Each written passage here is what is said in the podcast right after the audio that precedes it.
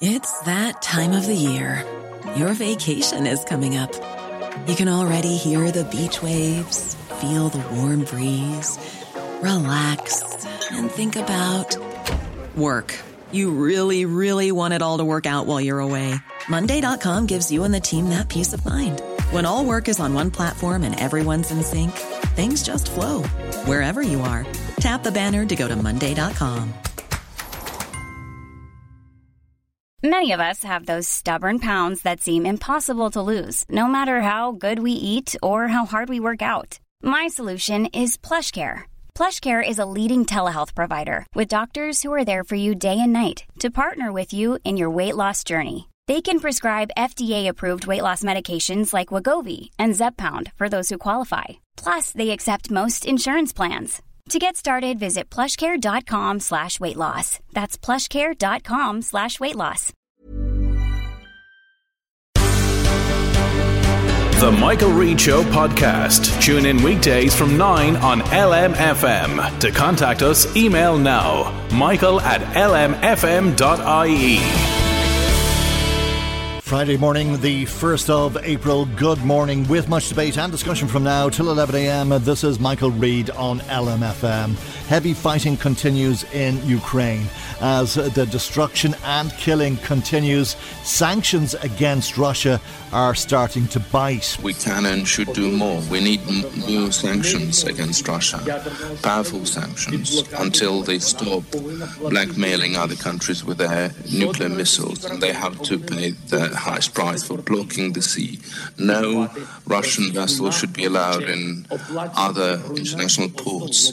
Buying their oil means paying for the destruction of the global security. We have to stop any business activity of Russia. Any dollar should be spent for the destruction of the people. No single dollar for the destruction of the um, global security. And we have to stop any intention of Russia to bypass the sanctions. That's uh, the Ukrainian President Volodymyr Zelensky speaking through an interpreter yesterday to the Australian Parliament. The sanctions against Russia have resulted in the value of its currency plummeting. In response, Russia is now insisting that its gas is paid for in rubles. The Russian government from early last year started to turn off the gas supply to Europe. And this is where all of us in Europe could be facing into a new crisis, because Europe is now at historic low levels in the storage of gas because of that decision. And Europe could very well stop buying Russian gas, with countries describing the demand for payment in rubles as blackmail. Karen Coleman, editor of Europarl Radio, which reports from the European Parliament for Irish Radio, joins us now. Good morning, Karen. Thanks for joining us on the programme, as always. As Eamon Ryan said there a moment ago, the levels of gas are at historically low levels, and if European countries stop buying Russian gas, inevitably there's going to be a problem. Is that what's going to happen, do you think?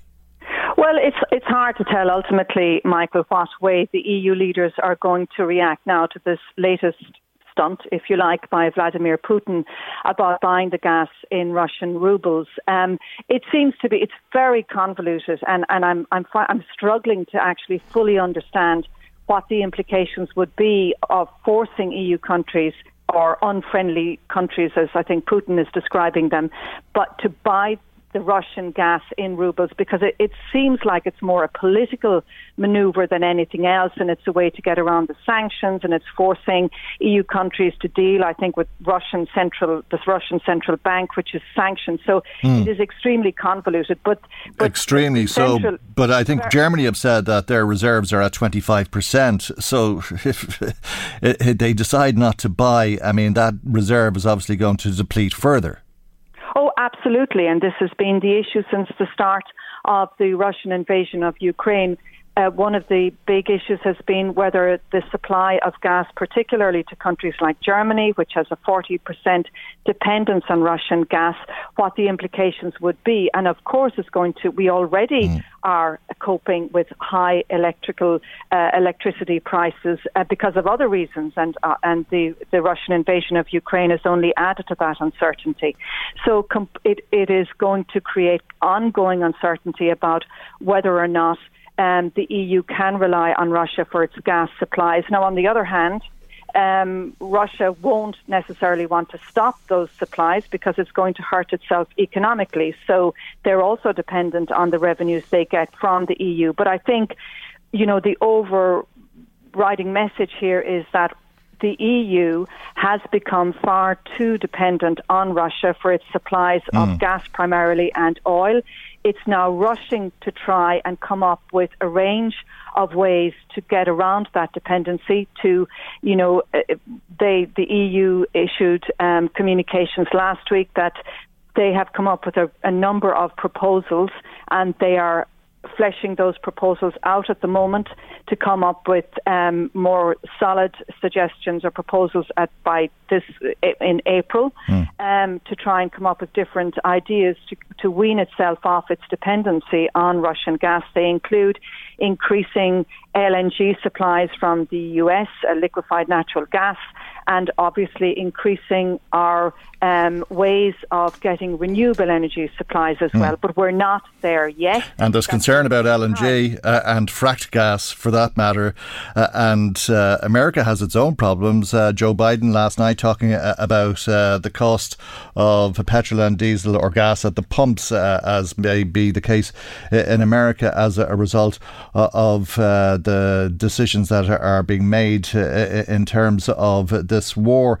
Ireland does not rely on Russian gas, but I don't know if that matters uh, because uh, while we might get gas from Corrib or from Britain, uh, if there's a shortage across Europe, there's going to be a shortage everywhere. Uh, and if there's uh, any complacency about this, uh, well, maybe eyebrows will be raised reading the Irish Times today. Says It says the government is discussing contingency plans with industry to organise energy rationing if the Ukraine war leads to an interruption in supplies of Russian oil and gas into European markets. It could be very serious, couldn't it? It could be, and I don't think that, I, I mean, I think you're absolutely right. Just because Ireland may not be reliant on Russia for supplies of, of gas and oil, um, it doesn't mean we won't be affected. That that would be naive to think that. Um, you know, there was there was a, a, an agreement last week by E U leaders to agree to the joint purchase of natural gas. And I think what we're probably going to see is that the E U collectively will say, well, look, just because maybe a country like Ireland can get its supplies elsewhere, we have to collectively now ensure that the whole of the twenty-seven uh, member bloc mm. will be able to continue this, this supply of energy to its people. I think there is no question at the moment that there is going to be a, a, a problem in the short term mm. and that you would think will only lead to an increase in prices in the short term, um, while long-term options are realised. Uh, um, I mean, one good thing out of this, Michael, may be that the push towards cleaner energy sources and renewable energy sources will be accelerated. We've been complacent. Mm. We've been able to get our supplies of energy at relatively low prices, but that's all changing. And we know for climate change, there is a real need to start moving ourselves away from fossil fuels. But in the short term, there are problems. And indeed, that argument uh, about renewables is exactly the argument that Eamon Ryan was making in uh, the Dáil yesterday, and how this crisis could be an opportunity, and exactly the argument that the American president was making when he was talking uh, about uh, the increase at the pumps for American motorists. Uh, but uh, it's uh, it could even be worse than that, I think, in the short term, Karen, because it's not just a question of prices. If Russian gas gas is cut off, prices will go up because it's a, a question of supply and demand, and the more demand there is and the less supply there is, prices go up no matter what you're talking about. But if demand is so great and supply is so little, uh, there could be rationing. Oh yes, I think there absolutely could be rationing, and we were seeing, we were hearing yesterday, or was it the day before now, uh, the German Chancellor uh, talking about potential rationing of supplies. So, and and actually at the moment, you could say we're lucky in the sense that it's it's we're coming into the summertime. There will be less demand, so I think on, on energy supplies. But but nevertheless, coming we're you know a lot of the forward planning is about the winter to come, this coming winter, and mm. making sure there are enough energy supplies. But I it's hard to see how we're not going to be subject to certainly an increase in prices and potentially a rationing of supplies, because this will be trying to ensure that they, what, what to do if Russia turns off the taps and there's suddenly this, you know, very sudden uh, lack of supply, which could cause a lot of economic pain. So it's about trying to ensure that there's a buffer if that happens. Mm. Um, so again, it's about the short term. This may be very difficult over potentially the next twelve months. It depends mm. on what happens now with Ukraine, whether these peace talks between Russia and Ukraine will amount to anything, or whether this war is going to drag on and the increasing um, petulance, if you like, from mm. Vladimir Putin and, and, and And, and now coming out with things about paying for gas in rubles. He always has the power to turn off the taps, to stop the supplies mm-hmm. of gas to, as he calls them, the unfriendly countries. That will cause pain for Russia, okay. but maybe these are steps he will be prepared to take. Let's talk so about I the th- friendly countries, if we can, the countries friendly to Russia, or one in particular, uh, because there is also the prospect that the war could escalate. And we are talking uh, uh, about uh, circumstance where home heating oil has already doubled in uh, the last year, and we're seeing uh, prices in energy increase uh, by twenty, thirty, forty percent over the last uh, few weeks. Uh, and all of this could get a whole lot worse if China was uh, to give support to Russia uh, in this war, whatever that might mean. Uh, and indeed, uh, that will be the main subject uh, at an E U-China summit. Uh, European leaders will meet with Chinese leaders today uh, and they'll be talking uh, about support or not giving support to Russia, but they'll also be talking about how China has failed to condemn uh, the Russian invasion. Indeed, it doesn't even describe it as an invasion.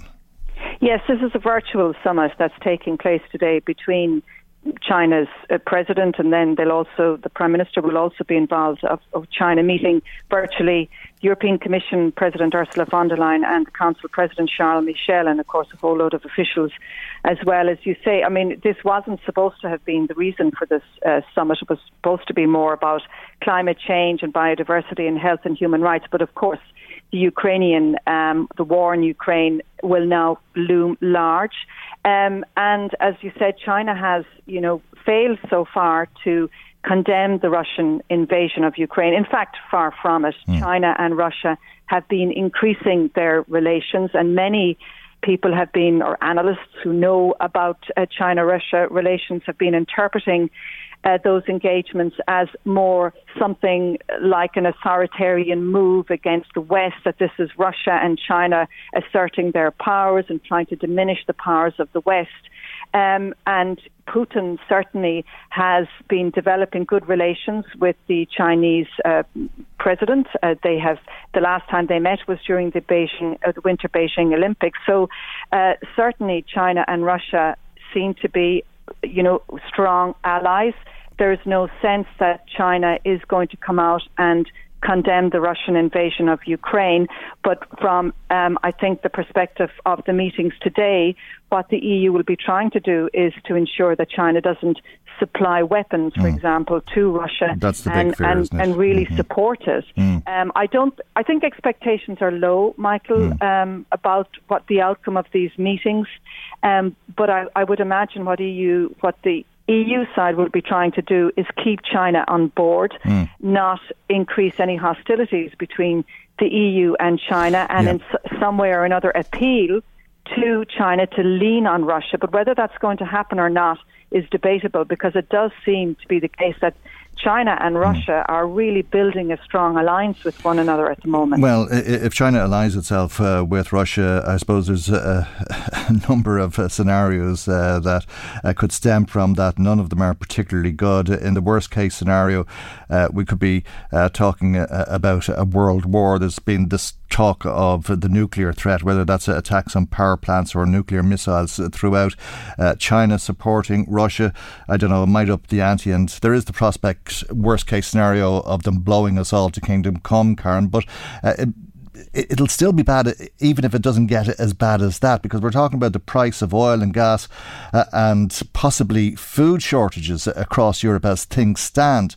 Uh, China, of course, is a huge trading partner with uh, the E U, uh, and I think there's imports and exports worth around six hundred billion euro every year. So this could make a, a bad situation a whole lot worse.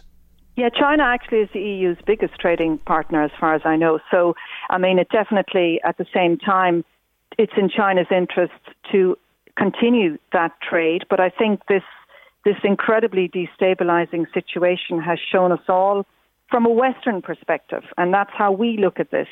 I mean, obviously China and Russia and, the, and and many of the people there, they look at it differently. And I think one of the big things for me, one of the I think very interesting issues from all of this is how different we are looking at this situation from our perspective. We look at it very much from a Western view, from maybe a liberal democratic view, but a lot of people in Russia look at it very differently, and they see the West as the aggressors. And I mean, absolutely, China, you know, the, one of the big things too that has emerged is how dependent the E U has been on China, China, Chinese imports. This also was relevant during the COVID pandemic. We realized how many of our vital medicine supplies come from outside the E U, and there's been a greater push for the E U to become more independent. But China is a massive, massive force, um, as Russia has been. I mean, this in the mm. biggest geopolitical sense. So you get a sense that the tectonic plates from a geopolitical perspective are shifting, but to what extent will that they pivot the axis towards a more dominance from, we'll say, less liberal democratic forces? We don't know. It, and, and this is why I think, you know, I think the E U leaders and, and the Commission President today will be very mindful of the fact that they can't go in all guns blazing. This is about being diplomatic. It's about trying to keep China on board. It's, I mean, obviously, at the moment, relations with Russia are extremely tense. Mm. You would think that the last thing the E U needs and the West needs is to create further tensions, to put the, the backs of the Chinese leaders up against the wall. It's important to keep them on board. And at the same time, China will be realizing how important its its trade is with the E U as well. So okay. Um, that's why I don't yeah. think much will be achieved today, yeah. but just keep relations going will probably be uh, the most important thing. All right, Karen, we leave it there. Thank you very much for joining us uh, this morning. Karen Coleman is uh, the editor with Europarl Radio, which reports uh, from the European Parliament for Irish radio stations. Michael, Michael Reid on L M F M. L M F M.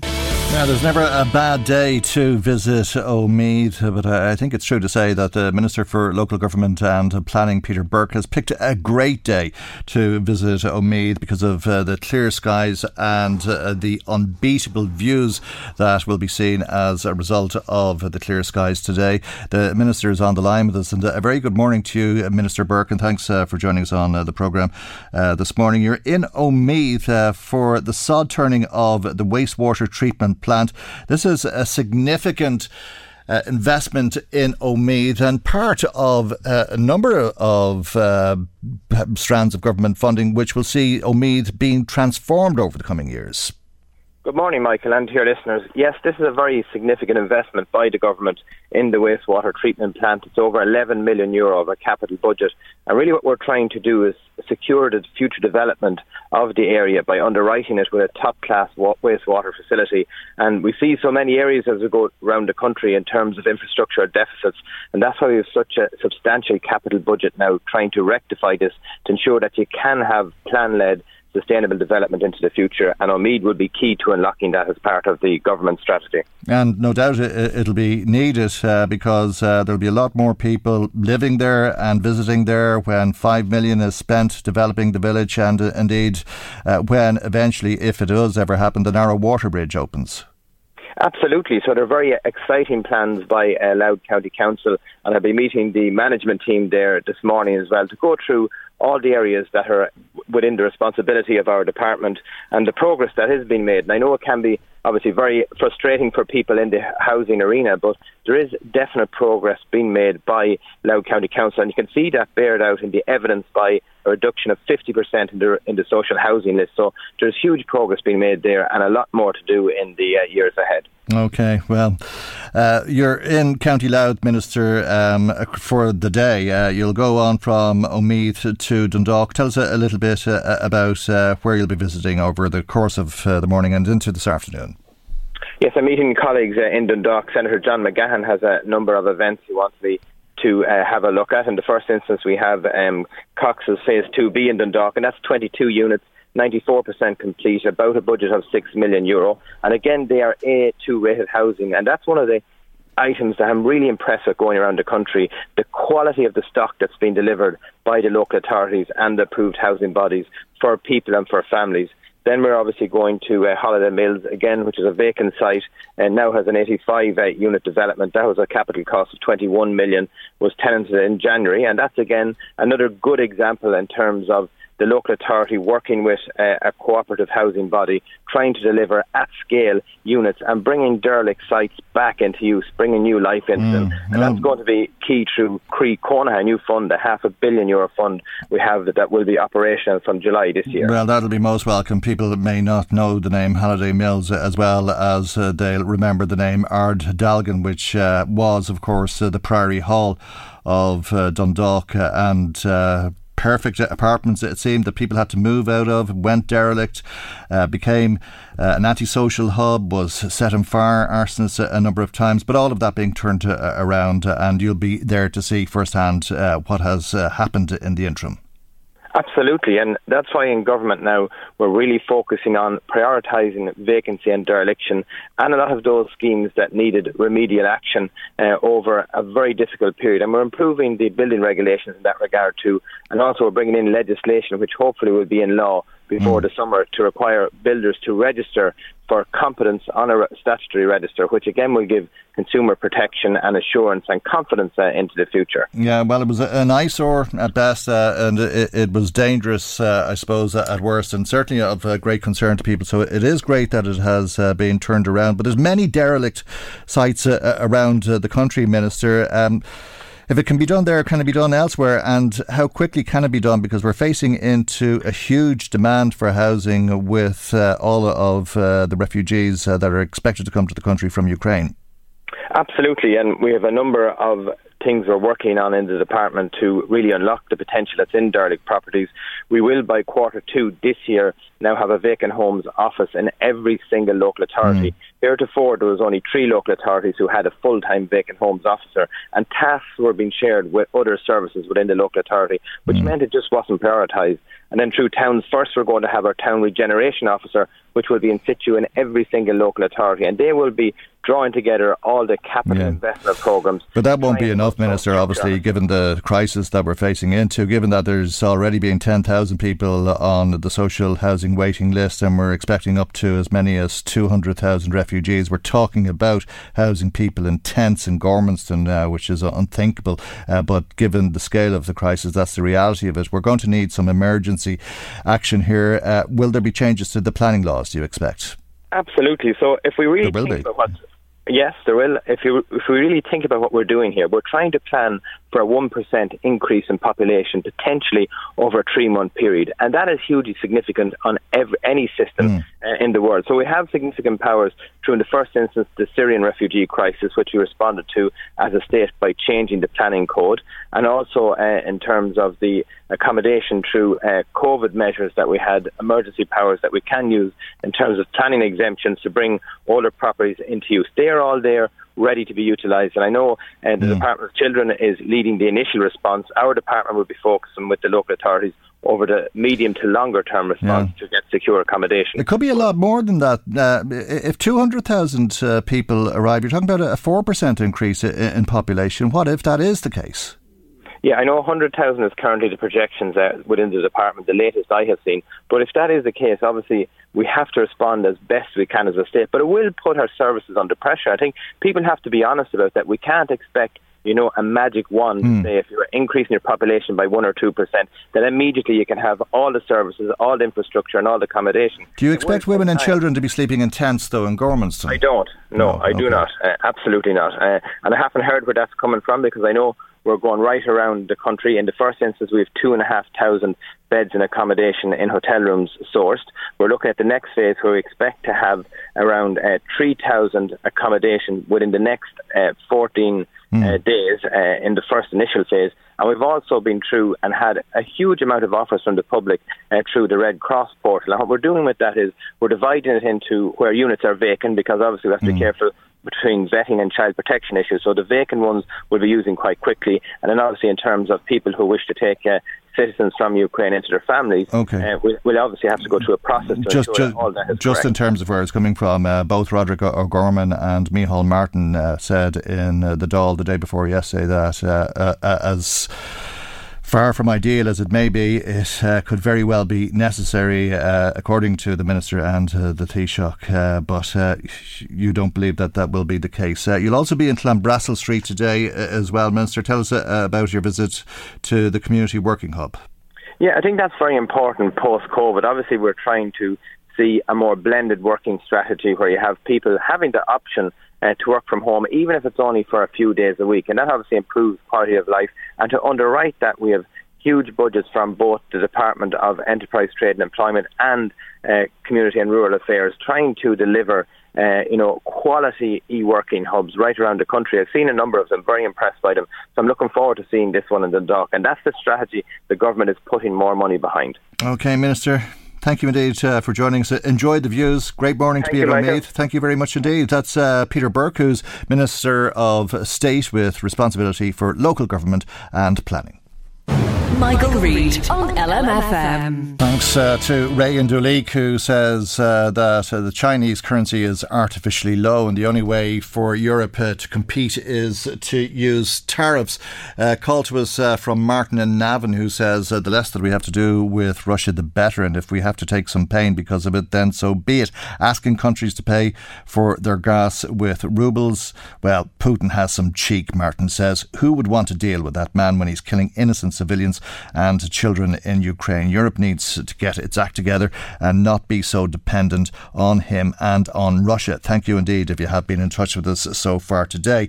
Now, if you take the number eight bus to work or something similar to that, here's some advice for you from the World Health Organization. Depending on the country, the strategy that countries had before in terms of the level of exposure their population has had, Uh, opening up rapidly uh, and removing all restrictions almost definitely results in a rebound uh, in infections.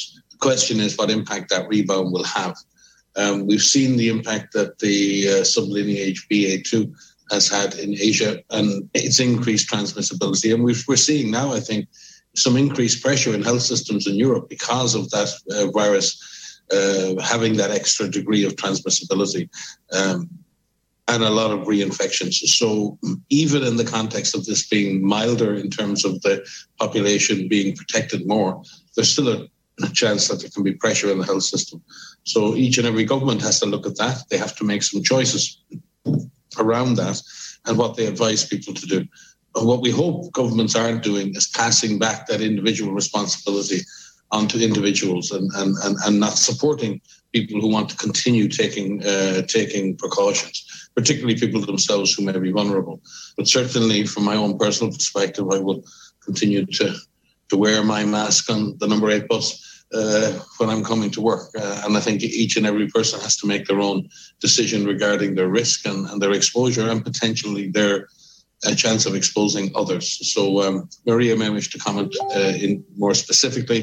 But again, we caution governments to be very careful, to lift uh, restrictions smoothly, gradually, step by step, and in accordance with the capacity of the health system to cope with any rebound in infection. Now let's speak uh, to Doctor Mary Scully, G P with uh, the Abbey House Medical Centre in Navan. Good morning to you, Doctor Scully, and thanks for joining us. Doctor Mike Ryan of the World Health Organisation saying there that he'd wear his mask on the number eight bus to work. Would you?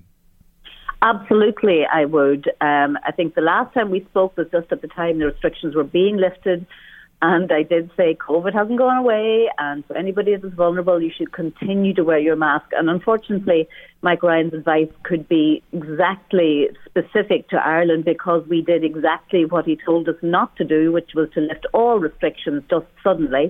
And now we're seeing the effects of that on the health system. Mm. Um, I don't know if your, your listeners are aware, but I can tell you that I've been out for the last week um, with COVID because it's ripping through our practice like uh, a rate of knots. Um, right. I'm about the, I think, the fourteenth person in our practice to get it. And that's after two years of being completely clear, uh, where we were being so careful, and now there we are. I can hear from your voice you're surprised that you've caught it. You've obviously been doing everything and anything possible to avoid it. Absolutely. I was, I mean, I was absolutely sure I wasn't going to get it. Never going anywhere, wearing masks all the time. Um, you know, so last Thursday, a week ago yesterday, when I got a little bit of a tickle in my throat, I said, oh, hardly COVID, but I did the test, and sure enough. So, um, but, mm. you know, it hasn't been too bad. This B A two variant actually isn't terrible. So actually, I've been able to work from home doing telephone consultations all week. Yep. Um, so it hasn't been terrible. I haven't been really sick with it. So I don't know. I think maybe that's the government's ploy, is just to let it spread through the population and get one big whack of it. And then hopefully the numbers will start to reduce. But it's how well the health systems are coping while mm. we're trying to get through this big um, surge is going to, is the difficult bit. That's it, uh, because um, the health service has to isolate people if they're in hospital with uh, uh, needing a, a hip replacement, or they've had a heart attack um, and they have COVID. They can't be with other patients, and that brings mm. on all sorts of pressures.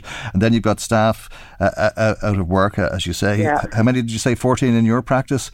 We've had fourteen out between in, in the last two weeks. Right. Okay. So I mean, you uh, compare that to a hospital, uh, and uh, you, you soon see why there's what is it, six or seven thousand people are out at the moment. Yeah. Um, and they're the kind of problems that the health service is facing. So COVID may not be the serious threat to individuals' health as it once was, but it's causing big problems in itself. Why is it that we're not told we have to wear masks in certain places? Or, or to put that another way, why is it advisory to wear them in healthcare settings on buses? Uh, if the Taoiseach says, on the other hand, uh, that if it was mandatory, it wouldn't do anything to bring down the numbers. I know, it doesn't really make an awful lot of sense. I suppose in healthcare settings, you've got a different cohort of patients, patients who are generally unwell, because that's why they're there in the first place. So you kind of really don't want, you know, unwell and frail and mm. uh, sick patients to be getting it. So that's, I suppose, the reason for that. Yeah, because um, the masks uh, will help to stop spread it. Yeah, I know masks do stop the spread. I mean, I've been, even in my own house, um, I have been wearing a mask all week. And, you know, interestingly, um, my husband, who's been sharing the house, even if not the same room, uh, has not um, tested positive so mm. far. So, that, you know, masks do work. Um, and it's really important that anybody who has any medical vulnerabilities should still be continuing to wear masks, never mind what the government is saying. Mm. And certainly on the number eight bus or anywhere that's crowded. Anywhere that's crowded, basically. Even a crowded shop or shopping centre, um, you know, you should still be continuing to wear your mask. I mean, it's mm. absolutely rampant at the moment. The numbers are enormous, and we don't really know because we've obviously stopped testing everybody um, yeah. that um, has symptoms, and a lot of people aren't registering their mm. antigen tests on the H- on the H S E well, website. As the minister so said, no hundreds of thousands a week. The minister himself, Stephen Donnelly, got COVID. Helen McEntee, another minister, got it for a second time. Uh, Leo Bradker, the Taoiseach, had it. The Taoiseach yeah. had it. Uh, it's rampant. It's everywhere. But uh, we're at the peak, apparently, uh, and mm. uh, we're on the right way uh, out on the other side. Chief Medical Officer Doctor Tony Houlihan is telling the government to consider shortening the isolation period of seven yeah. days as a result. Are you, are you surprised to see that?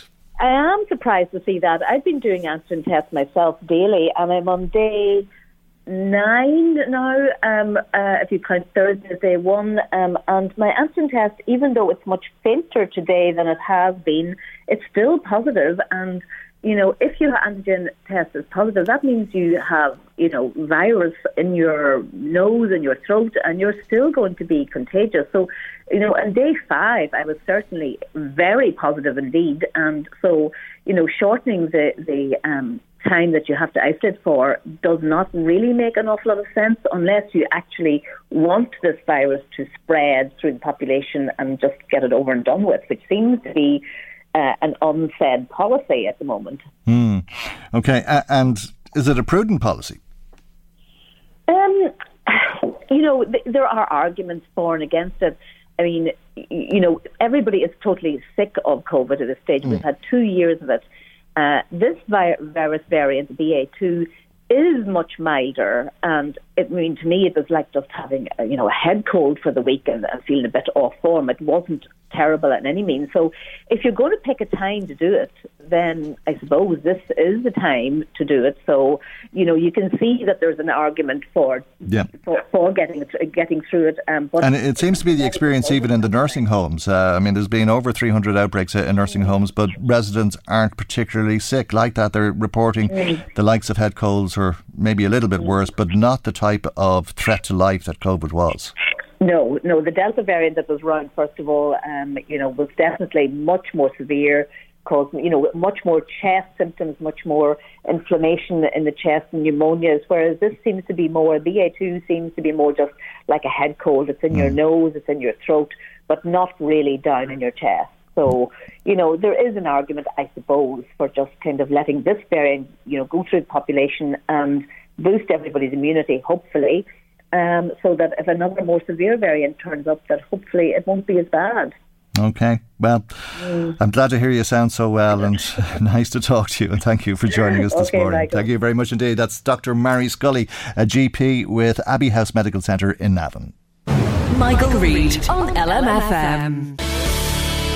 Now to a remarkable story that started on a small island off the west coast of Ireland three years ago that has just come to the attention of people all over the world because of an article that was published in the New York Times last week. Nuala O'Hagan is a sheep farmer on a small island that's located about a kilometre off the coast of Galway City. Nuala has been running a farm there with her husband Rory since two thousand three. Things changed for the family three years Years ago, though, when their daughter became a vegetarian. Nuala and Rory put their heads together to devise a new and innovative method of breeding sheep.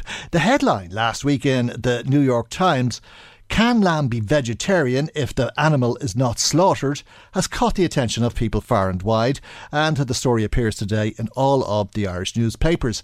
Earlier I spoke to Nuala, and she told me that this story took off when New York Times journalist Cillian Da Vinci visited the island in February, and he was trying to trace his Irish roots. Oh yeah, this fella came out to the, came out to the island one day.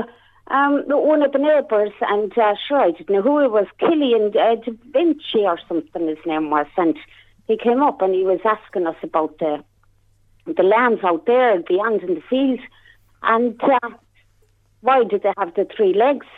Right. Uh, I told him the story anyway, and he uh, he was fascinated. Mm. He's from some newspaper, he said. Oh, huge, yeah, huge. Uh, one of the biggest newspapers in the world, the New York Times. You, you didn't realise that he was a big no. journalist. No, he said he was a journalist, all right, but sure, I mean, what would I know about New York? Okay, right. Yeah, well, he, he took big interest in your lambs, and he's written a big story about it, and it's got the attention of people all over the world. Uh, tell us about your lambs, if you would, please, Nuala. Yeah, sure. I was mortified when I heard it. I thought, Jesus. But anyway, um, the lambs, anyway, it's a long old story. Yeah. Um, it's not very well known except for on the island, I suppose. Right. Um, and my daughter there, um, she went off to college there about four, three or four years ago with her friend. The two of them went off. They wanted to be nurses. Mm. So they went off to the mainland. And uh, that was grand. They were doing fine anyway, but they came back anyway. They come back like for the holidays, and you know, but they were there anyway. One Easter, and I had the, I had the old like a lamb on the table, and you know, she always loved the old meat, meat and spuds. Yeah. That's what we were there. And um, she started crying. She wouldn't eat the lamb. We didn't know what the hell was wrong with her. So she told us anyway that she wasn't going to be eating meat anymore when she came home, because she was becoming one of these. Um, What you call them, vegetarians. This right. Is a vegetarian. Mm. Yeah, yeah. A lot of vegetarians yeah. around these days, of course. Uh, but this would be unusual for you and your family, uh, and this is the traditional Easter dinner. So it came as a bit of a shock to you. Every year since she was born, she was having it. And the same with the, the young ones on the road. I don't know what got into them, but mm. anyway, there was war at the table. My husband, Bassie, he went off the head. Why wasn't she eating the meat? She was only eating the bugs. Mm. So anyway, she explained to us, and sure, I, I didn't know what to do. Um, my son left the table. He went off out on the bicycle. He wouldn't come back. There was It was an awful day. So anyway, she explained it to us and told us what it was all about, cruelty and all this. Like. Yeah. Mm. So we kind of listened to her and understood her. So that was about three or four years ago. So we decided, then we went down to the, when we went back to college, we went down to the neighbours and we were talking, but we couldn't understand it. But we were trying to think of a way around it, you know, yeah. because she upset herself, the poor creature. Mm. Like. Yeah, well, there's a lot of people like that, I think, yeah? Yeah, so mm. we came up with this thing. Um, and, uh, you know, we spent a lot of time on it. Um, you know, is there any way that she could have a bit of the lamb at Easter uh, without having to kill the lamb? Mm. So we decided then uh, that we'd give it a go. I don't know whether you remember a long time ago there was problems with lambs when they were born, where they weren't able to stand up on their back legs. Oh. And, uh, but anyway, you know, they were doing kind of, they didn't know what was wrong with the lambs. Mm. Um, but in the end, anyway, they took a leg or two off a couple of the, of the lambs, and they were well able to go after that. So, oh. mm. thinking then, if like if we only took one leg off right. the lamb, um, and the lamb then should they're so young, you know how they're bounding around, they're so young that they'd be up at it. Right. So we did a bit of research around the island, and a few of us came together and said we'd try and and, and see what we could do. So. Mm. My sister-in-law, well, her husband is a surgeon, you see. So we were taking him out and seeing what the story was. He wasn't a bit in favour of it anyway. So um, we had to go back into the drawing board. But anyway, sure, one of the lads then came up from the other side of the island and said he'd give it a go if he got a bit of advice. So we tried it on one lamb. We put him to sleep and um, we just... Uh, took off the leg. You, well, amp- you, amputa- you amputated the leg? Yeah, we did, yeah. Right. No, there was a, a, a, a vet there. Sur- surgically amputated the leg? Yeah. Right. The lamb was put to sleep and yeah. we were, what, what can we do now? Right. Uh, so we were waiting and waiting anyway, but the lamb woke up after about four hours mm. and what did he do? He jumped up on three legs and started walking. Right. So we said, Jesus, Mary and Joseph, this is the way around it. Right. So we watched the lamb anyway, and he went out into the field, and now he he was walking, but he was walking slow. Mm. But after a couple of weeks, sure, he may as well have had the four legs. Right. Brilliant. So, so, so, what did you do with the lamb that, or with the leg that you amputated off of the lamb? We ate it. Oh, right. So we did, and the lamb is still alive. And this vegetarian thing, I mean, I, we thought it was a great idea. Yeah. But we said, we better keep it to ourselves until we know for sure, you know, that it's all brown. Sure, like, I mean, my daughter is happy now. We've been doing it now for the last couple of years with the lambs. She, um, she, she's eating the leg of lamb? The lamb now. She'll have the lamb. And does she still call herself a vegetarian? Well, you see, the thing is, like, the lamb, she can look out and see the lamb in the field. She's still alive. Right. So, the lamb has no idea that he only has three legs. And this kind of explains the headline in the New York Times, and it's the headline that caught everybody's attention. Can lamb be vegetarian if the animal isn't slaughtered? Uh, and that's what you're saying uh-huh. you've done. You left them with three legs, and you've had the traditional Easter leg of lamb for dinner. We did, and it was lovely, and it has been lovely. And a few now of the, there's a, it's only a small little island, mm. but a lot of them were sceptical. But they're, they're back now, and you know they're all on for it. The lambs are jumping around. Right. They're vegetarians or whatever you call them. They're happy, right, so and sure, we're all happy as right. well. And and you've been doing this for a, a few years. Uh, I suppose nobody uh, ever heard of it before until the New York Times got hold of it. It's in all of the Irish newspapers today. I don't, I don't, I don't believe you. I, sure, that fella that came over, he was, he never said he was from New York. Right. Uh, and Um, what kind of feedback have you been getting? Have you heard from people about this? Are people interested in it? Or um, well, we kind of we, we took to Twitter first because we didn't know what we were getting into at the time, you know. Um, so there's a few people on the mainland that know about it and mm. they're very interested in it. But you see, it's only a small little island, and we don't want we don't want boats coming over looking at the lands. Do you right. know? Yeah. Mm. That wouldn't be a thing at all. I mean, there's COVID rampant on this island now, Michael. You mm. know, we won't be wanting people to come in. We have our own little life here. Mm. It's very unusual. Yeah, I think it's a great idea, but I, I don't know now about it being in all the papers. Mm. Well, it's in all of the papers today. Uh, you haven't been getting calls from anybody, have you, uh, about how you go about doing this? Well, I'm sure I have, but sure I'm outside most of the day. Okay. I'll have to check. I'll have to wait for your one. Okay, I have a feeling we're going to hear more about it. It's very, very unusual. Uh, but thanks for telling us about it. Uh, you've become a worldwide phenomenon. I think the story has actually gone viral on the internet. It'll ruin the island. Okay, yeah. No. Well, it's gone viral apparently. Thank you for yourself now. Okay. You know. Um, but it's a great idea, I think. It's a, I don't understand these people that were reared on meat and veg, and now they won't look at the meat. What's well, wrong with it? It's the first time I've hear, heard of vegetarians no, eating meat. Nuts, nuts. Sure, what will nuts do for you? Okay. Nuala, I have to leave it there, but thank you very much All right. indeed. All right. All right. Nice. Bye. Thanks very much. Keep it to yourself. Oh, okay. okay. Bye, bye. Bye, bye, bye, bye, bye, bye, bye. Nuala O'Hagan, a sheep farmer on a small island off uh, the west coast of Ireland, about a kilometre from Galway City, speaking to me a little bit earlier today. Michael, Michael Reid on L M F M. The cost of living is through the roof. Is the government doing enough to help people?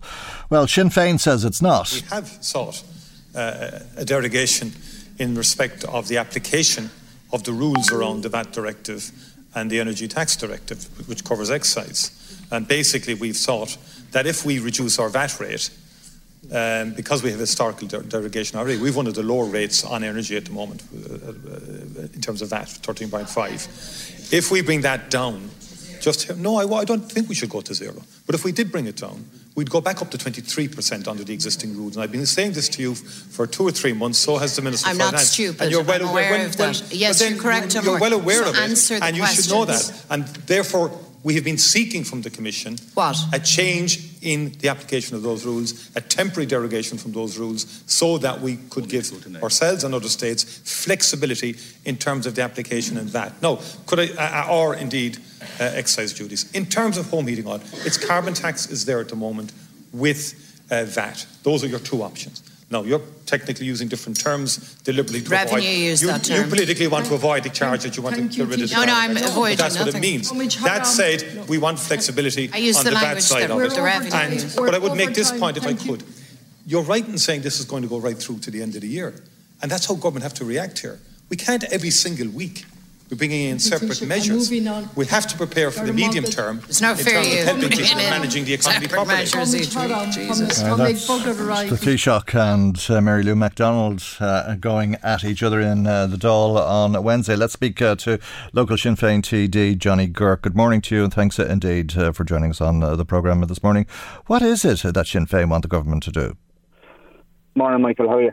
Uh, just could I just say, Michael, first, um, in my time, Michael, involved in, in, in politics or, or or even in in years and years, I, I have never seen, Michael, people under so much pressure and, and you know, so many people, Michael, at breaking point. But you talked there, Michael, about um, the derogation from Europe. Like, Sinn Féin has been talking to the government about this, Michael, for months and months and months.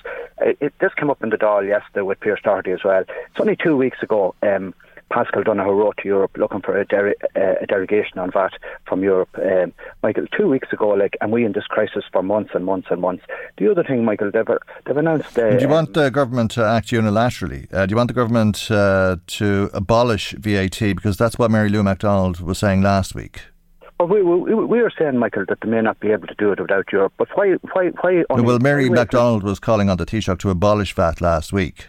Yeah, well, what I'm saying to you now, Michael, is that two weeks ago, Michael, um, um, Paschal Donohoe got back to Pearse Doherty yesterday saying was when he wrote to Europe asking for a derogation on V A T. Now, Michael, this crisis has gone on. Well, I'm sure every finance minister across Europe is doing the same thing when you look at the crisis that we're all facing. Uh, there's Uh, a, a, an unbelievable uh, uh, amount of problems uh, that emanate uh, from this war. Sea freight uh, routes uh, have uh, been affected. Wholesale oil prices are up forty percent. Gas is up sixty percent. Uh, the price of oil went from ninety-six dollars on the twenty-third of February, the Taoiseach said, to one hundred fourteen euro or dollars on Wednesday. Uh, I mean, what do you do when it keeps changing like that? Yeah, well, uh, some things you can do, Michael. Like, um, you look at the energy companies; they're going to put up um, electricity by twenty-four percent in the next month.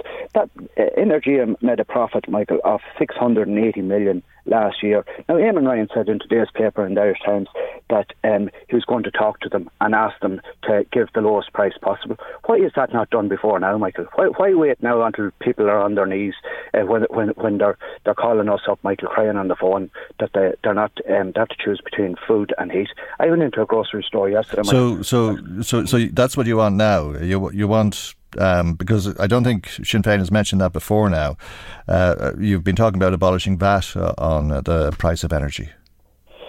No, Michael, um, it came up yesterday, Michael, again in the Dáil, Michael, that um, Pearse Doherty asked Eamon Ryan, why had he not went to the, uh, energy companies that ma- that's making massive profits and asking them, they're putting up, Michael, twenty-four percent. Mm. That one increase, Michael, is going to bring in for energy in, in, in electricity without gas, is going to bring in three hundred thirty million.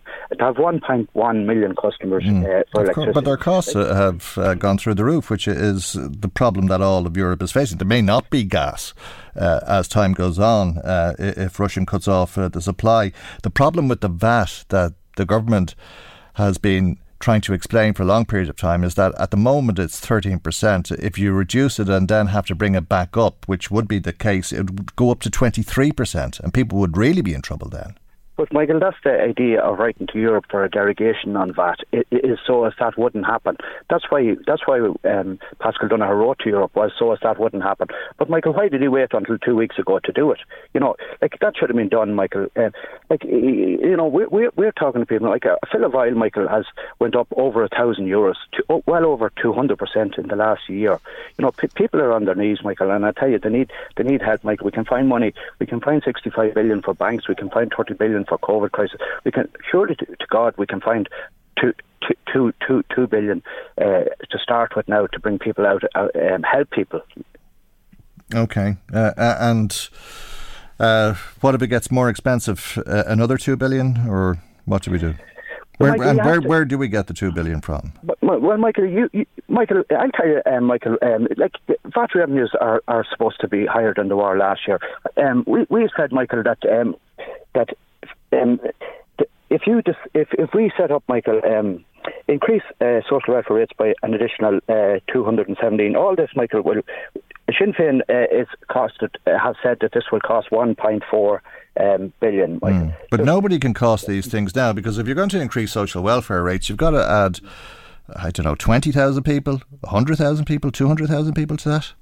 Yeah, but Michael, what's the alternative, Michael? At the at the moment, Michael, um, the alternative is, Michael, that you're going to drive people into uh, mortgage distress. You're going to drive them into um, rent distress, Michael. Mm. I've been talking to people there yesterday, Michael, that uh, that they're not going to be able to pay their rents. They're not going to be able to pay the mortgage, so they're going to go into distress here. So then you're going to have banks moving in on these houses, Michael. Um, like surely, that we can help our own people, Michael, when the need is most. This is an emergency. It's a crisis, Michael, and I tell you, we're dealing with it every single day. Mm. Yeah, well, it's never been harder, and it's across the board, isn't it? Well, Michael, like I said, I was saying, Michael, look at Saint Vincent de Paul. I listened to the C E O of Atlo- Alone on your programme yesterday morning. Peter McVerry is saying it. All charity organisations, there's, there's small charities in media, Michael, who help the, the needy. They, they're, they're making up um, hundreds and hundreds of hampers um, for needy people in Mead, Michael, that they didn't have to do it before, you know? Mm. Well, I, I know, uh, and we're looking at uh, possibly uh, an energy crisis, uh, an energy shortage, a shortage of fuel and so on, and a food shortage uh, at that, and uh, things could get quite uh, tough. Uh, you might think they're tough at the moment, but they could get a whole lot tougher.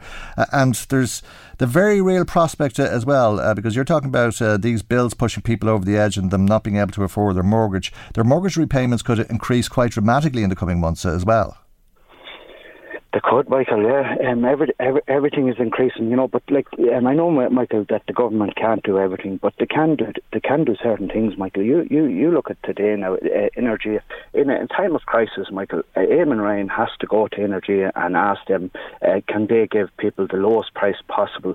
Why wait till now, Michael? We're, we're into, um, today is the first of April, Michael, and, and we didn't even give back the two hundred euro electricity rebate. Well, you wouldn't be particularly optimistic that that's going to happen, is it? Would you? I mean, uh, the, the the prices are agreed or set by the regulator, uh, and uh, you're talking about a commercial company that's in the business of profit uh, and is facing uh, a huge increase in sourcing uh, its energy. So obviously it needs to pass that on, uh, and uh, without uh, being told to do it, there's no point in asking these companies to do it, is there?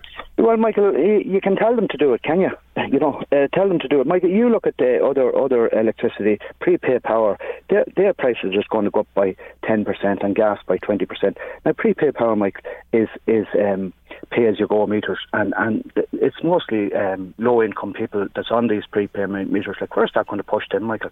It's going to push them into into more poverty, and they're going to be, you'll be dealing with homelessness, Mike. It'll cost mm. the state an awful lot more money down the road, Michael, if we don't give them a little bit of help now. Well, we have given them a little bit of help. I mean, this is the point the government is making, and I understand what you're saying, Johnny, and I'm not arguing with you. I mean, we all know how difficult it is and how expensive everything has become, but the government has made two billion euro available. You're saying another two billion, and I suppose the point that I've been making to you is that uh, you could continue down that road, it seems, as things stand, for a very long time to come.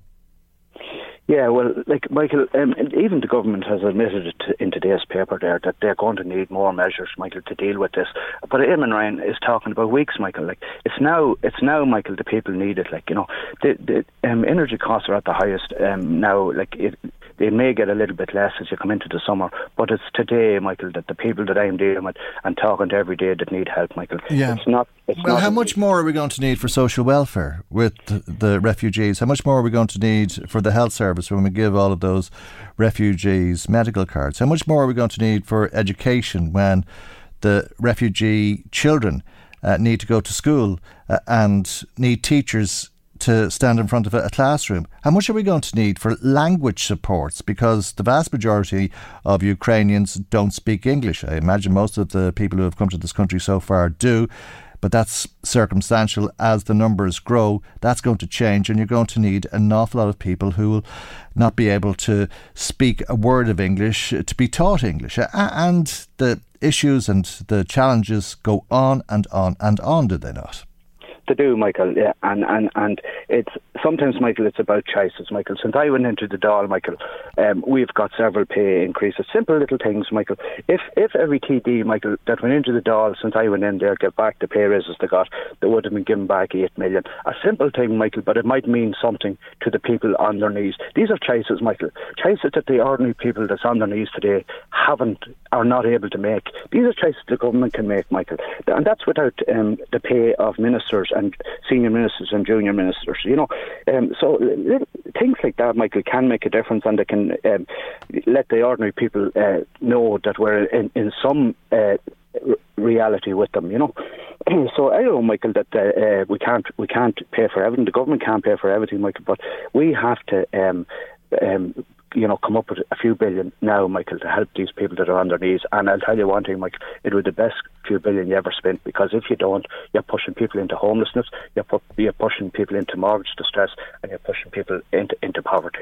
Okay. And Michael, that's not me saying that, Michael. You're dealing, Michael. I heard the C E O of Alone on your programme yesterday morning, Michael, Peter McVerry, is saying it, um, Saint Mm. Vincent de Paul's... Um, um, uh, there's no disputing it. I mean, there's no... Uh, I suppose the question is, what's the way around it?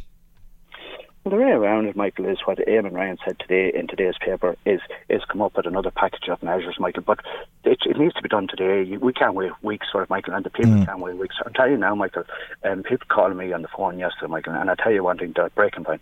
Okay. Uh, all, you know, all, almost crying on the phone, Michael, mm. and... Uh, And, and, they're, they're, yeah, and you, I wouldn't tell them, Michael. If you told them the truth, Michael, I'll tell you that you would push them over the line. Are, are you concerned about uh, the idea of tents in Gormanston, by the way? Well, Michael, um, I, like, I don't know um, whether there will or there won't be, but um, you know, we have to do our best for these people that uh, that are, are, are coming into the country. Like mm. um, the Irish people left this country in the eighties, including myself, Michael, and we were glad to have somewhere to go. You know, so it's a war situation, Michael. Um, you know, we, we know three, we're under three hundred twenty housing units. Uh, you'd imagine there'd be at least two in each house tent, um, and possibly three, maybe five. I don't know. Um, God, no, I don't know how many uh, people these tents would uh, accommodate, but you're you're talking probably in around a, a thousand people, if not m- a lot more. Uh, women and children living in a field. Uh, what kind of security would there be for them?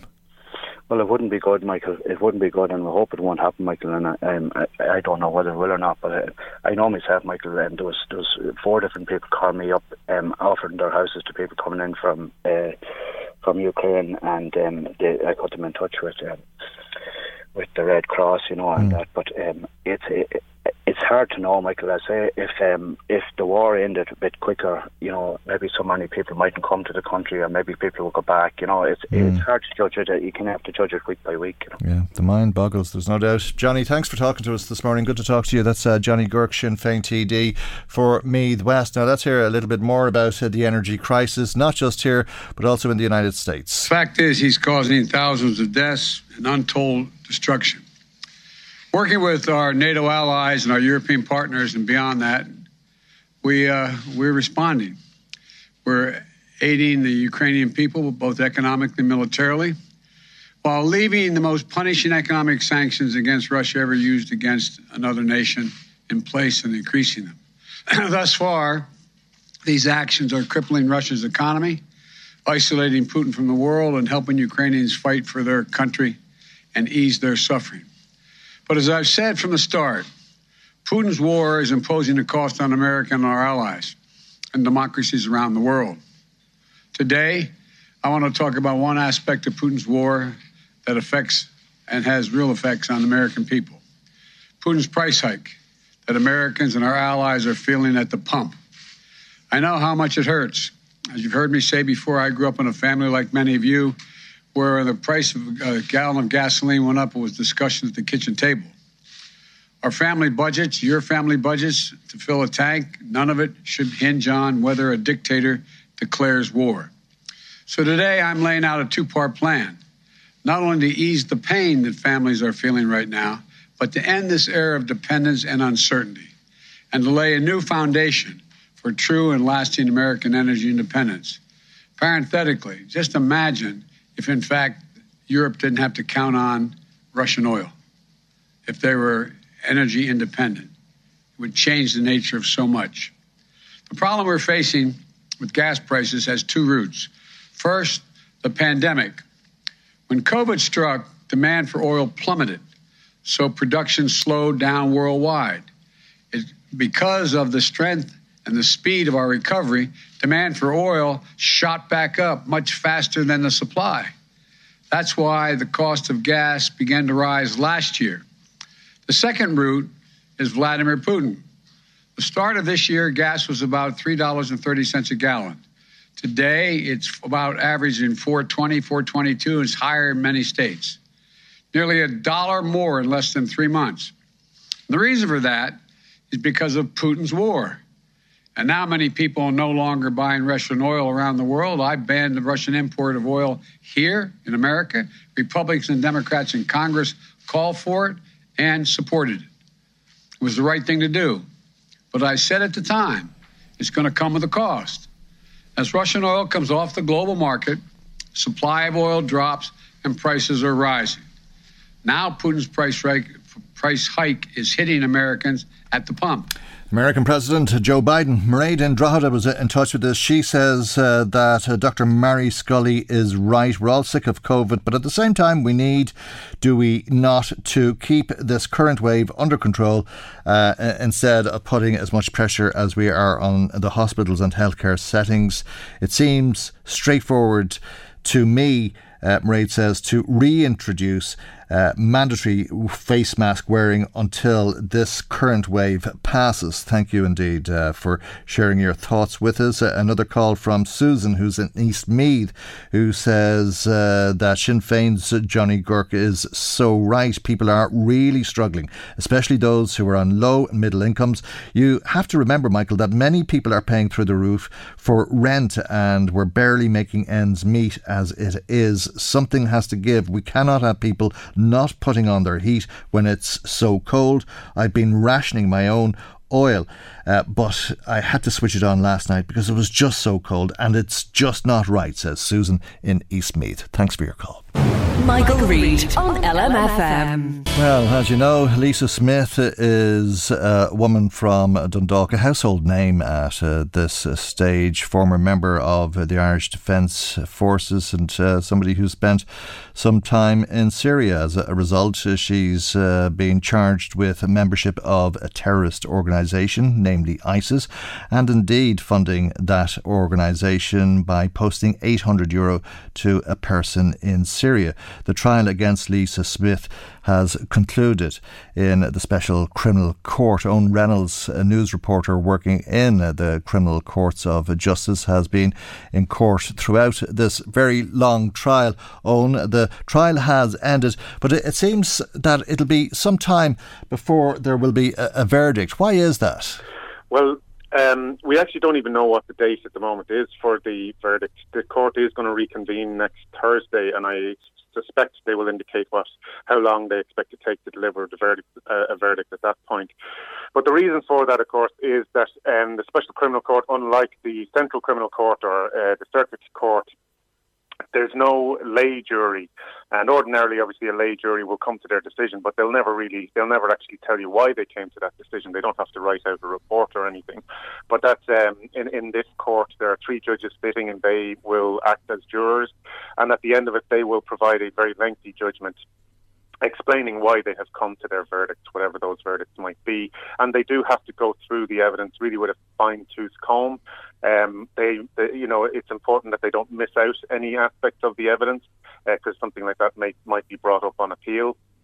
And it's also important that they respond to or deal with every argument that's made, either by the barrister for the prosecution or the barrister for the defence in their closing arguments, which they delivered this week. So um, that, that writing a report of that length and, of course, also taking into account the law, the specific uh, act that under which um, Miz Smith is charged, and going through all of that is obviously going to take quite a long time. So I suspect, now this is really just a guess, but mm. I suspect it will be at least one month before we get a verdict and possibly quite a bit longer. Right, okay, that's uh, a considerable length of uh, time uh, and I'm sure it'll uh, be a testing time for uh, all involved. You mentioned uh, the prospect of an appeal. That would be to the Supreme Court, would it, if there is such a scenario? No, um, the... The Special Criminal Court, if it came to that point, and it, it, it, dealing with other cases, maybe mm. not talking about Lisa Smith yeah. specifically, but other cases where there have been convictions at the Special Criminal Court, they can actually be appealed to the Court of Appeal because the Special Criminal Court is seen to be on the same level as the Central Criminal Court or the High Court. So the Court of Appeal is the natural place for appeals to go from there. Okay. Uh, and as you say, there is no jury. It's uh, three judges uh, who will have heard the evidence over what has been a, a very long trial period. How long has this trial run for? Well, I think from beginning to end, it was just a, a day or two over nine weeks. So that is quite a long time. It was originally slated, though, to take twelve weeks. So they did finish quite a long way within the time frame. And there were one or two relate, uh, delays related to COVID as well, I think. Um, You know, there might have even been a whole week lost to that. So really it didn't. I suppose they, they, they definitely finished well within the time frame that was allotted. But there was a lot of evidence. It did range from, you know, people who were in, in Syria. We had experts on Middle Eastern conflicts. We had experts on the history of the Islamic State and caliphates. Um, we had people from a mosque in Dundalk. Uh, you know, there was there was a pretty broad-ranging, you know, type of evidence, much much more broad-ranging than would be the norm, I think, in courts. Oh, Dundalk. Absolutely, yeah, and very strange, and a, a long way from uh, Dundalk in, in every sense, uh, I would imagine. Uh, you mentioned caliphate, uh, and that was uh, an important part of uh, the defence, was it not? Yeah, so the, the, just to just to give a, a little brief overview of what the prosecution and the defence are saying, the prosecution are saying that Miz Smith travelled there um, to as, as as an act of allegiance to this um, Islamic State organization, which was run by the terrorist leader Abu Bakr al-Baghdadi, who in twenty fifteen sent out a call to all Muslims to come and travel to this Islamic State, and he said that it was their obligation to travel there. And so the prosecution is saying that by doing that, she was answering a call from this terrorist leader, and that she was providing essentially the lifeblood of this organization, because they needed people to travel there to build the state, to achieve their aims, to build a state that they were trying to build. Now, Miz Smith, uh, during lengthy interviews with Gardaí in twenty nineteen and through her counsel during the trial, has repeatedly stated that she travelled there simply as a religious obligation, because she she was convinced by various other people, various actors, that um, it was her religious obligation to go there, and that to fail in that obligation would result in her burning in hell for eternity. And, you know, her... Her barrister, Michael O'Higgins, her senior counsel, in his closing speech did, reminded the court that a belief like that wouldn't be unfamiliar to people, probably anyone in Ireland over the age of forty, that it shouldn't really be surprising that somebody might have that level of fervent belief in something um, like hellfire. Mm. So, you know, that's, that's, that's her response to it, is simply that she was answering this religious obligation, and, um, you know, that she was very fearful of the consequences of not doing so. And in many ways indicates how far away the story that we're talking about is from Dundalk and the lives that most of us live in this country. And that's why international experts were brought in on, on both sides. Uh, from the prosecution's viewpoint, their expert was saying that anybody who travelled to Syria or any ISIS-controlled territory uh, were in fact a member of a terrorist organisation, namely ISIS. Yeah, that was Doctor Florence Gaub, a uh, German professor. She works with the U N and various different uh, international organisations, and she described herself as a, an expert on Middle Eastern conflicts and an, an expert on ISIS. And yeah, she said that this this journey, which uh, the Islamic or Arabic word for it is hijra, and she says that within the Within ISIS and within people who are interested in ISIS, this journey or this hijra was seen as the specific act of allegiance that, that made you a member of ISIS, and that if you did that and then you arrived in the States, she said you would receive preferential treatment from ISIS, in that you would get better accommodation, you might be provided with some funds, you might get better food. Uh, she even said that people who made that journey would get access to the internet that others wouldn't get. Maybe people who are who are just, uh, you know, the Syrians themselves wouldn't get. So she said, because you are entering into that kind of reciprocal relationship, and in in in return, you know, you didn't necessarily need to be a fighter. She said you could, you were providing the building blocks, the foundation stones for state building, for building that state. Even, you know, if you were working as a, essentially as Lisa Smith says she was, Um, a housewife providing a home for your husband.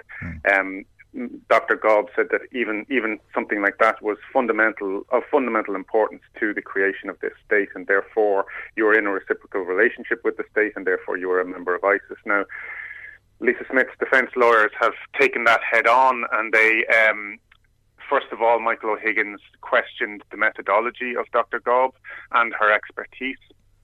He pointed out that she had never been to Syria during the during the conflict, and also that she didn't she never spoke to anyone directly. All of her sources were second and third hand, and he questioned how she was able to come to some of the decisions that she came to, how she could say say that somebody providing a, you know, a dutiful mm. wife, say, doing the cooking and the cleaning and things like that that were expected of women in the Islamic State, how that could be equated with actually being a member of a terrorist organization. He said that that wouldn't fly if you were trying to accuse uh, a person of being a member of the I R A because they had provided a, a good home for their husband or something like that. He said, you know, that wouldn't fly in an Irish court, and, and this shouldn't be allowed either. Okay, well, you've uh, covered countless amount of court cases over many years at this stage, Owen. You're a, a, a most experienced court reporter. Uh, how would you rank this uh, in terms of how usual it is? Uh, or to put that another way, would you say it's one of the more unusual cases that you've had to cover? Um, well... It certainly is one of the more unusual cases that I've had to cover. I suppose, just to give a flavour of that, we've had, during the trial, um, former jihadist uh, Tanya Joya give evidence. and Miss Joya spoke about how she was radicalised uh, whilst growing up in the U K, how she became, you know, confronted with the uh, the English Defence League and ended up joining up with the Islamists as a kind of a response to that. She then married an American convert to Islam named John Georgelis and found herself in Syria all the way back in two thousand six when a caliphate was announced, and she said that, like Lisa Smith in twenty thirteen, at that time, Tanya Joya believed very fervently that if she did not join in with this caliphate, that um, she would burn for eternity in hell. And but then she also spoke of how she started, you know, reading secular voices, and she stumbled across the odd secular comment or essay here, here and there, and it's changed her mind. She kind of she she deprogrammed herself or de-radicalized herself over a, a number of years, and also out of concern for her children. She was in, you know, Syria in or Syria and Egypt in twenty thirteen and twenty twelve. You know, her children came in at times, and they were carrying uh, in, in one in, in in one instance carrying a live weapon, mm. a two or a three year old child. So things like that happened to her that just kind of woke her up out of the the um, the radicalization or the indoctrination that she felt she had mm. been subjected to over many years. So things like that, you mm. know, it's it's it's been a, a wide ranging, as but, I said already. That's, that's a spine tingling sort of story uh, in a frightening sense, uh, and that's very very strange. Uh, almost like a, a hearing uh, uh, the uh, script for a movie or something like that. It, it's a million mm. miles away from the world uh, we live in. What about Lisa Smith? Uh, throughout this. Uh, Has she had friends and supporters with her, or has, or has she been a lone figure in the court? Um, I haven't noticed anyone with Miss Smith. Obviously, she speaks to her lawyers every day, but um, I haven't noticed any friends or family there with her. There might be various reasons for that. They probably don't want to be, you know, th- there are television cameras there every day. There's photographers there at the front door every day. Some people just don't like to be confronted with that, and that's perfectly understandable, you know. Mm. Um, but, uh, yeah, I mean, She she she has uh, sat attentively throughout the whole trial, and and um, yeah, there's there's there's not really much more to say on that, I suppose. Okay, well, as you say, uh, it'll be mentioned again next Thursday, uh, but you estimate that it'll be a month or perhaps more than that before the verdict is delivered. That would be my... Yeah, I would expect so. I don't, I don't expect them to rush in with a verdict anytime soon. Very good. OK. Owen, thank you very much indeed uh, for joining us. Much appreciated. Thanks, Mike. That's Owen Reynolds, news reporter working in the criminal courts of justice.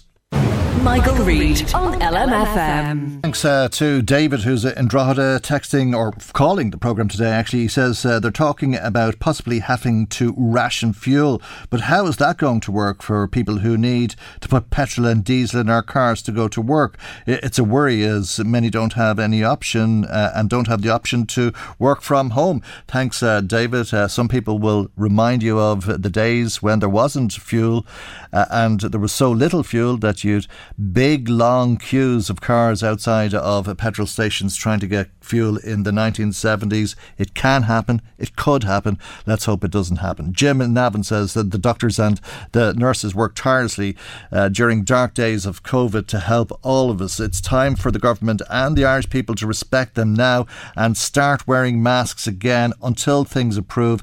Action is better than platitudes, says Jim. Thank you indeed. I certainly will be wearing my mask, and I hope everybody will uh, if uh, they're in crowded situations. James in Drogheda says, failing to prepare is preparing to fail. Uh, Claire and Mead in touch, a lot in Claire's mind t- today. She says, listening to your programme, I'm stunned about uh, how people can't afford to live now, and we're planning to bring in two hundred thousand refugees. How is this possible? She says, did we stop using electricity during COVID? No, we ended up using more. Look at the profits of the E S B.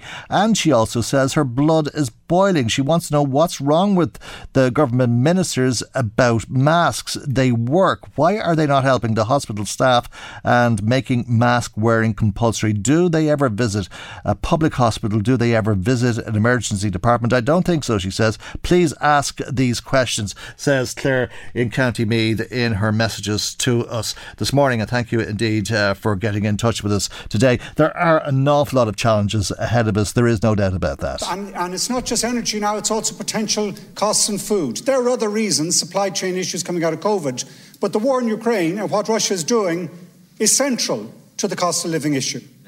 I make that point because I believe in addressing both that cost of living issue and the housing crisis, we need to use this moment of real emergency to effect change in both, that will help address both. So when we're addressing the housing crisis, we now have to house some seven hundred people coming a day that we have to give sanctuary to, like every other European country, in my mind correctly.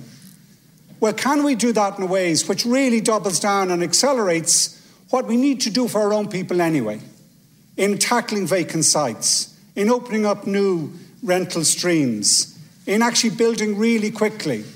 Can we use this emergency to actually provide solutions that are not just good for those Ukrainian families that we have to help and protect, but also Irish families? And I believe we can. I believe in a moment of emergency like this, you have to act fast and you have to be bold. And the solutions for the Romanian refugee issue, the Ukrainian refugee issue, will help us domestically as well. I believe that's what we should aim to do. OK, well, let's hope that he's right or somewhere near right. Uh, that's Eamon Ryan, uh, the Minister, speaking in uh, the Dáil yesterday. Now, thanks to Antoinette, who says she wants to object to the interview earlier with Nuala O'Hagan. Eating the meat of an animal is not vegetarian, she says, even if you don't kill the animal. Uh, Antoinette says, I've been vegetarian for thirty-five years and I can't believe the cop-out that's being suggested here. It's definitely not vegetarian. Well, thanks, Antoinette, uh, for your call. Thanks too to Maura, uh, who was texting us, and she said that lamb story has to be an April Fool's story. Good one, Maura says. Well, thanks uh, for spotting that for us, Maura. Quite a, a lot of people. I think most people uh, knew that it was an April Fool's story today. It is the first of April, uh, and uh, we thought uh, we'd lighten things up a, a little bit with that. We hope that you enjoyed it. I think Christine did. She said, top of the morning to you, Michael. Tom and Lloyd says, Michael, you won't pull the wool over my eyes, April Fool. And we leave the last word with Pat McDade in Drogheda, who says, does that woman farmer live on Mutton Island or maybe Lamb Bay? Happy April first, everyone. Legless with laughing here, says Pat McDade. Thank you indeed for getting in touch. That's our programme for this week. God willing, we'll see you for our next programme on Monday morning at nine a.m. right here on L M F M. Good morning. Bye-bye. The Michael Reid Show podcast. Tune in weekdays from nine on L M F M. To contact us, email now, michael at l m f m dot i e. Hey, it's Danny Pellegrino from Everything Iconic.